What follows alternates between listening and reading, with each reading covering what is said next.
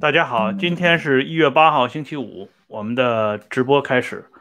今天啊，我们来讲一下毛泽东和朱德，他们两个作为多年以来的合作伙伴，其实从实质上讲，他们是同路人。昨天节目的结尾的时候，我就跟大家讲说，毛泽东和朱德这两个人在知情者眼中差异这么大。特别是在个人品行和修养方面，很多接触过毛泽东和朱德的，不论是中国人还是外国人，对这两个人都有一个截然不同的评价。那么，在那些井冈山的老人当中，包括后来在延安的新人当中，他们对朱德的印象无疑是非常好的，认为朱德这个人易于接近，人品高尚。而毛这个人，我昨天举的例子啊，陈冬日啊、何廷颖啊、陈毅啊，这些活生生的例子里边都显示一个共同的特点，就是毛这个人不不易相处，工于心计。这个人心思很深啊，斯莫特莱那个话说的也很清楚。那么这么两个人，他怎么能够一生啊合作的这么长时间？长期周旋，从一九二八年四月下旬井冈山会师，一直忙活到一九七六年，长达四十八年。哎，我们老百姓经常听到一句俗话，叫“不是一家人，不进一家门”。那么朱毛这两个人，他们到底是什么样的关系？他们两个人为什么能够凑到一起来？今天呢，咱们首先就来关注一下这个问题。这里呢，我们还是来看一下朱德的老战友龚楚他的一个回忆。之前有一期节目啊，我说的很清楚，就是朱德能够上井冈山，能够从南昌起义失败的阴影当中爬起来，凑合了一万多人马呀。最后成为红四军的军长，多亏一个重要的人物，就是范石生。这里呢，顺便跟大家说一下啊，当时朱德和毛泽东上井冈山会师的时候，那时候两家成立的这支部队叫中国工农革命军第四军，还不叫红军。到了五月份以后，才正式改名为中国工农红军。所以朱德是不折不扣的中国工农红军第四军第一任军长。哎，之所以有这样的辉煌的履历，全跟人家范石生有最直接的关系。范石生送他银子，送他人马。送他粮食，帮助朱德走上井冈山。可是后来到了井冈山之后了，为了打破所谓国民党方面的围剿，这红军下山就跟江西的朱培德所部展开一系列的战斗，自然也碰到范石生的人马。范石生还是网开一面。老朋友嘛，不愿意兵戎相见，但是朱德根本就不客气，狠打了一顿范石生，把这范石生打的是措手不及，一败涂地。从范石生手里又缴获了很多枪支弹药和银子。这场战役呢，打得非常漂亮。可是战役结束之后，作为参谋长的龚楚。是半开玩笑半认真的问了一句朱德，他说：“呃，这个今天范石生被我们打的大败，可是啊，军长你还记得当年的事情吗？就是当年他帮过我们的事情吗？在曲江的时候，朱德表情非常坚定，这是公楚的回忆啊。朱德表情非常坚定的说：革命。”没有恩怨和私情可言，阶级立场不同，就是生身父母也要革命，何况是结义兄弟。这是公楚回忆的朱德的原话。换句话说，革命就是翻脸无情。哎，朱德的那话说的很清楚，哪怕是啊，生身父母也要革命。所以结义兄弟范石生算什么呢？当时滇军他们有一个小圈子，范石生啊，杨池生啊。啊，杨如轩呢？朱德呀，他们这些人都是拜把子哥们儿。后边呢，我还会讲一下朱德与江西两只羊的这个故事。啊，也是跟他两个拜把子兄弟兵戎相见。从这个例子里边，我们就可以看到，朱德在骨子里跟毛泽东、跟周恩来他们这些人没有任何区别，他们都是坚定的共产主义者。啊，他们都要厉行主义。都要厉行革命，而在这个革命的大前提下，对不起，兄弟，我六亲不认啊！别看你昨天帮过我，但是今天我一样可以搞掉你。这样的例子呢，在朱德身上不是头一次发生，在一九三八年七月份挺电战斗之后，又发生了一件事情。这个挺电呢，是在今天的山西省啊晋城市啊下边的一个小小乡镇。一九三八年六月，当时为了配合国民党啊第十四集团军作战，八路军呢三四四旅啊，当时调三四四旅。黄克诚回忆录里边有这么段故事啊，调这个三四四旅。去参加战斗，三四四旅的旅长是谁呢？就是那位著名的红二十五军军长、红十五军团军团长徐海东大将。徐海东外号徐老虎，打仗非常迅猛啊！这个人是开国十大将里边军功很显赫的一个人，只不过呢，由于身体的原因，他很早的就退出了疆场。所以在一九四零年以后，啊，在重大战役当中再也看不到徐老虎的身影了。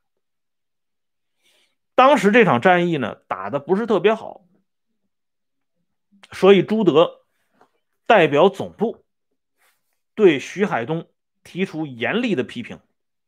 这黄克诚回忆录里写的很委婉，他说徐海东本来身体就不好，这时更支撑不住了。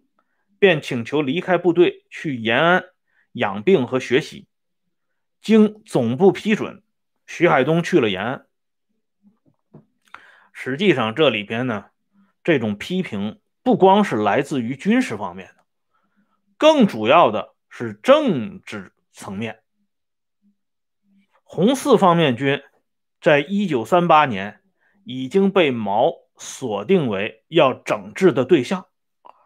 而红四方面军当中的这一个重要的分支红二十五军，由于长征啊，小长征嘛，到了陕北，后来又由于跟毛泽东会师之后，徐海东拿出身上几乎所有的钱财支持党中央渡过难关，所以徐海东这支人马在红四方面军里边一直是属于一枝独秀的。没有被收拾过，可是啊，大浪淘沙，谁也别想逃过去。啊，徐海东给党中央送钱，那是应该的。你被收拾也是应该的，因为红四方面军都要被收拾。而这个时候呢，伟大领袖非常忙。一九三八年，领袖最忙的时候，分身乏术，怎么办呢？况且这种做恶人的事儿。领袖不好直接出面的，哎，领袖一般都是做一些这个报告好消息，或者是啊倾囊相赠啊伸手相救的这些好事儿，比如说救过陈毅等等啊，所以这个差事呢就交到了朱德手中，朱德去办这件事情，而朱德本人在长征南下途中饱受红四方面军的一些高级将领的窝囊气。这个时候，伟大领袖可以说是用人得当，哎，正好给了朱德一个出气的机会。所以朱德到了三四四旅之后，那是板起面孔，那个宽厚，那个仁让，啊，那个襟怀坦白的朱老种、朱军长的形象不见了，代之而起的就是钦差大臣，拿着尚方宝剑，谁挡干谁。这里边呢，就跳出一个人来，就是当时三四四旅代理旅长田守尧。田守尧是徐海东的老底子，红二十五军的一员干将，打仗非常勇猛，年纪很轻，二十多岁，血气方刚。所以徐海东走了之后，黄克诚跟大家商量决定，由田守尧代理这个旅长，同时还继续兼任团长。这个事情呢，已经上报批准。可是呢，毛泽东偏偏记着这个田守尧这个人的名字，他不同意。不同意呢，毛又不明说，这个担子呢又由朱德来挑。田守尧了解这个情况之后呢，他就特别不高兴，因为之前组织上已经找田守尧谈话了，由你来担任旅长，但是突然组织上又变卦，又不说清楚原因。田守尧那个时候就一直怀疑，作为政委的黄克诚，啊，作为书记的黄克诚没起好作用，因为你毕竟是啊红一方面军过来的，肯定是对我们四方面军的人看不习惯。这时候朱德就出面了，朱德是一顿臭骂，啊，朱德的名言就是“戏点到谁谁就唱”，啊。共产党员嘛，黄克诚是一个比较相对比较宽厚的人，他觉得这个事情啊，作为党组织有点失信于田守尧，所以就觉得啊，呃，简单的敷衍一下就可以了，开了个党委会，对田守尧的情绪呢进行了小小的帮助。会上呢，由于田守尧这个人人缘不错。又是红二十五军的老老班底儿，大家呢没有人说什么话。况且这件事情，人家田守尧属于委屈。朱德一看生气了，朱德当场就火了，当场就说了这么一句话：“他说你们这是什么鸟党委会啊？不敢进行批评啊，算什么共产党员？”然后朱德劈头盖脸的就对田守尧一顿臭骂，啊！戏点到谁，谁就唱；没点到你就不能出台。我们都得听党中央的，不准闹情绪。结果，正如黄克诚所说的，引起了不小的误会。啊，这是黄克诚回忆录当中的。我们看到朱德这一面，啊，又是跟以往不一样。而一九四三年，在一次激烈的战斗当中，田守尧负伤。当时已经是新四军的旅长了，田守尧，他本来呢可以安全的撤退，但是田守尧就记着一九三八年朱德骂他的这段话，他就是想让啊组织上看一看，这个红二十五军红四方面军背着这么重政治包袱的人，在战场上绝不是一个孬种，所以田守尧最终把这条命。扔在了战场上，年仅二十八岁，所以朱德的这一番话，活活的骂死了一个高级将领。那旅长啊，新四军的旅长，后来授衔怎么着也是个中将，所以说是高级将领，不并不为过。那么刚才我们知道啊，这朱德说过啊一句话，说是革命嘛，即使生身父母啊，也不能例外。那么我们来看一看朱德和他身边最亲近的四个女人的故事。朱德的这番话在这四个女人身上有没有起作用呢？我们来看一下。据这个公楚回忆啊，他讲过这么一件事情，他说朱德这个人有一件小事儿，非常能说明朱德这个人很够意思。一九二二年，朱德从四川到上海，身边呢带着六万块现大洋，那是非常有钱了，而且还有四个漂亮的姨太太。这个时候呢，朱德知道啊要参加革命工作了，要去德国了。那么怎么安置这四个呃姨太太呢？就给他们开了一次圆桌会议啊，这是公楚说的原话啊。然后朱德就跟这几个女的就说了：“说哥们儿，我现在是要做一革命者了。革命者呢，就只能有一个老婆。现在呢，一下就多出来三个。那么我现在是六万块大洋，我留下两万块啊，呃，去留学，剩下四万块分成四份每人都有份哎，你们四个人决定啊，抽签抓阄。”谁留下来陪我去德国？于是呢，这四个姨太太就抓阄，最后呢，谁抽到了呢？就是后来朱德的女儿朱敏的生母贺知华，她抽到了。其实本来就应该她抽到，因为这四个女人当中，就贺知华最漂亮，文化程度最高，朱德最喜欢，所以跟她有一个女儿啊。哎从这件事情上呢，公楚就说朱德这个人挺够意思。没抽到签的人也给了一万块现大洋遣散费，而且也安置了出处，跟朱德一回没白跟。啊，朱德这个人一生啊，到底有多少个媳妇儿？目前这党史研究没有确定的数字。从公开史料里边呢，呃，记载朱德这一生。结过五次婚，啊，跟咱们的少奇同志一模一样。一九一二年，朱德跟比他小八岁的啊肖菊芳结婚，生了一儿子。一九一九年呢，朱德跟一个叫陈玉珍的，比他小十多岁的人结婚。一九二二年就跟这朱敏的生母贺之华，他们俩就到一起了。到一起之后啊，这贺之华这个人漂亮嘛，哎，然后呢想法也多。到了德国之后，有很多留学生都追求这个贺知华。这贺知华就把这个事儿呢原原本本的告诉朱德了，就说有这么多人啊都追求我，还给写了一大堆情书，说这些情书呢你都可以看。哎，这两个人啊，这夫妻这两个人非常。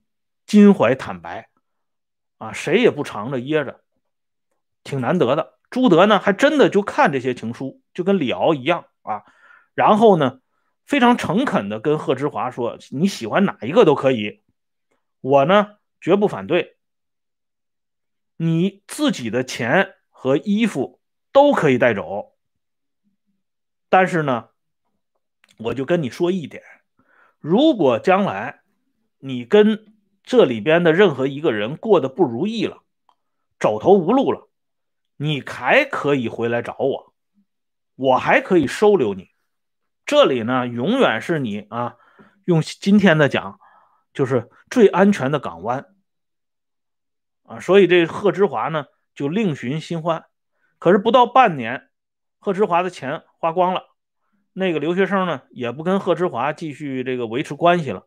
所以这贺知华。就又回到朱德身边，朱德呢又把他带到苏联去。哎，就是说，朱老总这个人，朱老总这个人确实很宽容啊，这个对待自己的这个女人，确实做到了一般人做不到的。这一点跟伟大领袖一比，那不太好比了啊。这贺知华后来的结局。就更加传奇了啊！他在上海到了苏联以后，贺知华又变了啊，跟了一个叫贺家兴的人在一起了。这回呢，彻底的离开了朱德。离开朱德之后，这贺知华办了一件大事儿。这件大事儿让当时的中共中央政治局常委罗亦农丢了性命，让后来成为总设计师的邓小平差一点儿丢了性命。这就是朱德的女人干的一件神事儿。那这个故事呢，咱们留待明天接着说。感谢朋友们上来收看啊！下面呢，我把温相说时政的会员频道给大家发一下，感兴趣的朋友可以随时加入，每天都有更新。